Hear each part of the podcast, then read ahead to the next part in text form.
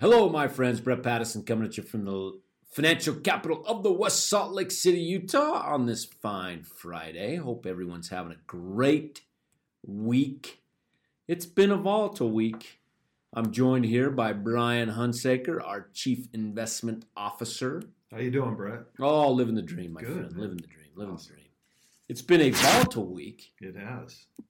Uh, we are in the midst right now, Brian, of a 5% pullback in the market.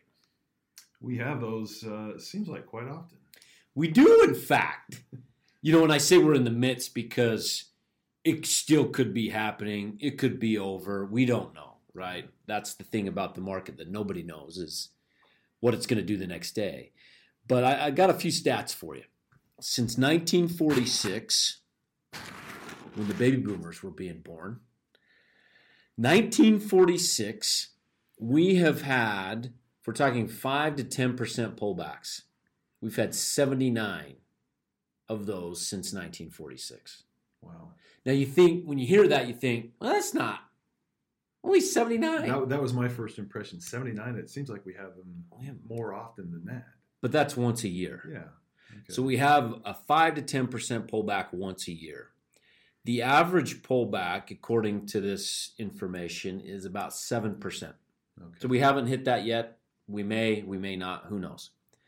The average recovery time. Well, let me even backtrack.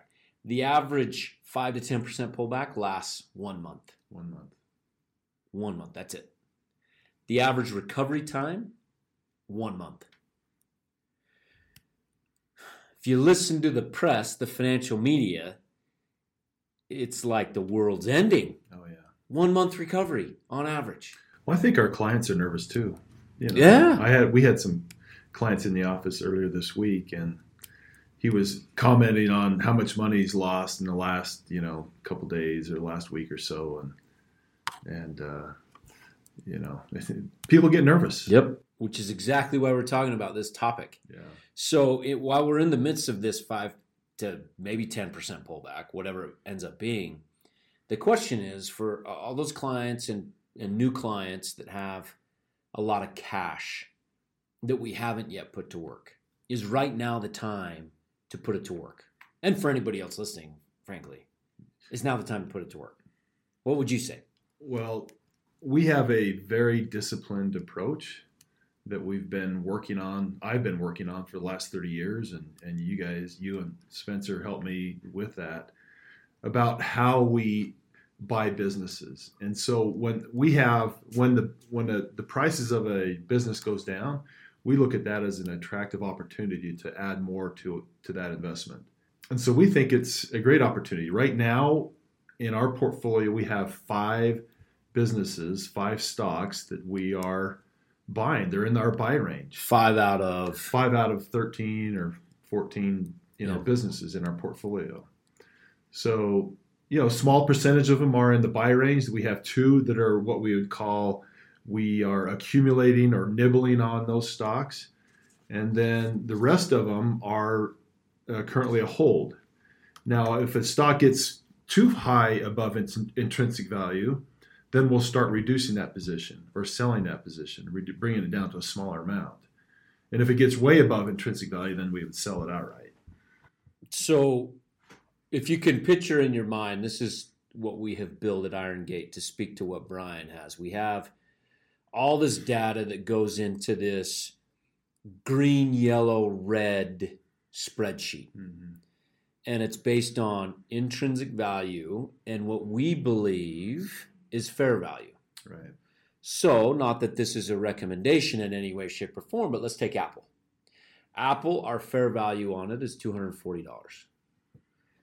Right now, it's trading 83% of fair value, which means it's in the yellow category, which, So for new money, we would either take, you know, anywhere between a quarter to half position, maybe a three quarters position, a full position in that particular stock. So that's what we call a nibble or an accumulate price. Below 80% is a buy, we would take a full position. So I'll give you an idea. If we had a 10% allocation to Apple, we might, right now it's a yellow, meaning it's a nibble or accumulate, that we might take a 50% position. And then if it went down, if it got below 80% or the in the green, then we would bring that up to a full position up to 10%. Great. So the five that are in green, for those listening, those clients, you're seeing those, uh, especially new clients, you're seeing those in your portfolio because we're buying them. Right. Anything yellow, a little bit, and anything red, we're not doing. Right. We're waiting. Here's what I love about this, and I want you to speak to this. You hear the market, you watch the CNBC or whatever financial media, you see these emails coming through about buy gold because the end is near, right? Mm-hmm. Every, love those every emails. time we have a little bit of a correction. Anytime. Uh, here's what I love about this in our discipline process. We're not worried about the market. We're worried about the businesses that we've pre-qualified to be on our list. Yeah. We're not paying attention. I mean, we do pay attention to the market, but we're really paying attention to our businesses. So if the business is doing well and it's just caught up in the market volatility and say the stock is down, but yet the business continues to perform well, that's when we add to our position. We'll be buying or accumulating that stock. That's the disciplined approach. Right. So I want to put this in a plain, kind of plain language for the everyday investor because our metrics and how we track businesses, we've talked to them, uh, we've talked about it on podcasts many, many times. But it seems like to, it really resonates when we compare it to real estate and buying a home because most people have bought a home. Right. If you're if you've got your eye on a home and it's a hundred thousand dollars, and you're thinking, you know what, that's a little too expensive for me, and so you just wait and you put that cash to the side and you just wait, and all of a sudden that house is at ninety five. Okay, well I view the value maybe at one hundred and ten thousand. It's now at ninety five. That's pretty good, Mm-hmm. but I'm gonna wait, and all of a sudden that gets down to eighty thousand. What are you gonna do?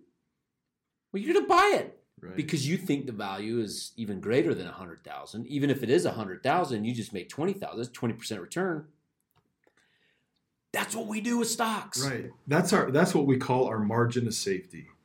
We we conservatively estimate what the intrinsic value of a business is. Every business we own, we have an estimate of what the intrinsic value is. And that's why we buy at 80% of intrinsic value or less. We love it when we have businesses that are selling at 60 or 50% of what we think intrinsic value is or what the value of the business is. We are not, and that's why when it gets to 90% or above intrinsic value, we slow down. Or in fact, 90%, we still think it's below, but we're not buying at 90% of intrinsic value. We're, we're, we're holding off. Till, that, that gives us a margin of safety. And the same, same concept applies with your on the house that you just talked about. Yep. That's it. We've got in that with that in mind, I'm looking at two stocks. One at 64% of fair value, and one at 70% of fair value. That margin of safety that you're talking about is very attractive for those two stocks, Right. which people are seeing in their portfolios now. But the funny thing is, is most people are thinking just the opposite. the stock is down. Yep. Let's get out of it. What's wrong? Let's, Yep. you know, let's get out of this thing. The difference is, I think in the mo- in most cases, most people are just they're taking their cues from the stock action or the price action, Yep. and we're taking our cues from the actual business, the underlying fundamentals of the business. Now, does that mean we don't make mistakes or we're, we're wrong? We're never wrong? No, that, that absolutely doesn't mean that. But I think in most cases, if we can, if we follow our, our discipline and our, our process, we feel like we have a good probability of success. And that's what it comes down to. Right. So a market that's down five to seven percent or ten percent, whatever it ends up being, is it a hey, we got to buy this market right now? For us at Iron Gate, it's well, let's look at our Business. kind of our proprietary way of tracking this type of stuff and the businesses and what's green and what's yellow and what's red and accumulate those businesses that are in the green Right. doesn't matter where the market is. It matters where the business is. Right. So I think it's a shift. I I really think it would help people if they really thought about themselves as opposed to most people focus on, you know, should I be in the market or out of the market? Know, it's, it's that's the discussion, and that's the discussion on financial news networks. getting in and out. You know, should we be in or out? Is the market going up in the next six months or out? Should I be on the sidelines, kind of thing? And and we get a lot of questions from clients asking, you know, right now to should we be getting out or you know taking cover right now? But I think it really, if you think about yourself as a business owner, that you own a portfolio of businesses like a Berkshire Hathaway or a Google or an Apple. They're some of the best businesses in the world. You think of yourself as a long term owner of some great businesses, and you have that m- mental shift. I think market volatility becomes more irrelevant, and you can take advantage of it as opposed to letting the market take advantage of you and your emotions. Amen, brother. Good. Well said. Okay. That's the shift we want our clients to make. That that mentality. Yeah. We hope these podcasts help. So if anybody is wondering if the market is a buy right now or if it's a sell, hey, in our minds, it comes down to the businesses in the portfolio and those on an individual basis. Right. Bottom line. We hope that helps, my friends, provide clarity on what we're doing and how we view things. Until next time, thank you, my friends. Bye now. Thank you. This is a purely public broadcast and is not intended to be personalized financial advice for any individual's specific situation. Each individual's financial situation is unique, and the topics discussed on this broadcast should not be relied upon and or considered as personalized advice. Specific financial securities discussed are not intended to address any listener's particular financial situation and should not be considered recommendations. This is for educational purposes only. For more information, please contact Iron Gate Global Advisors at info at igga.com or by calling 888 591 0334.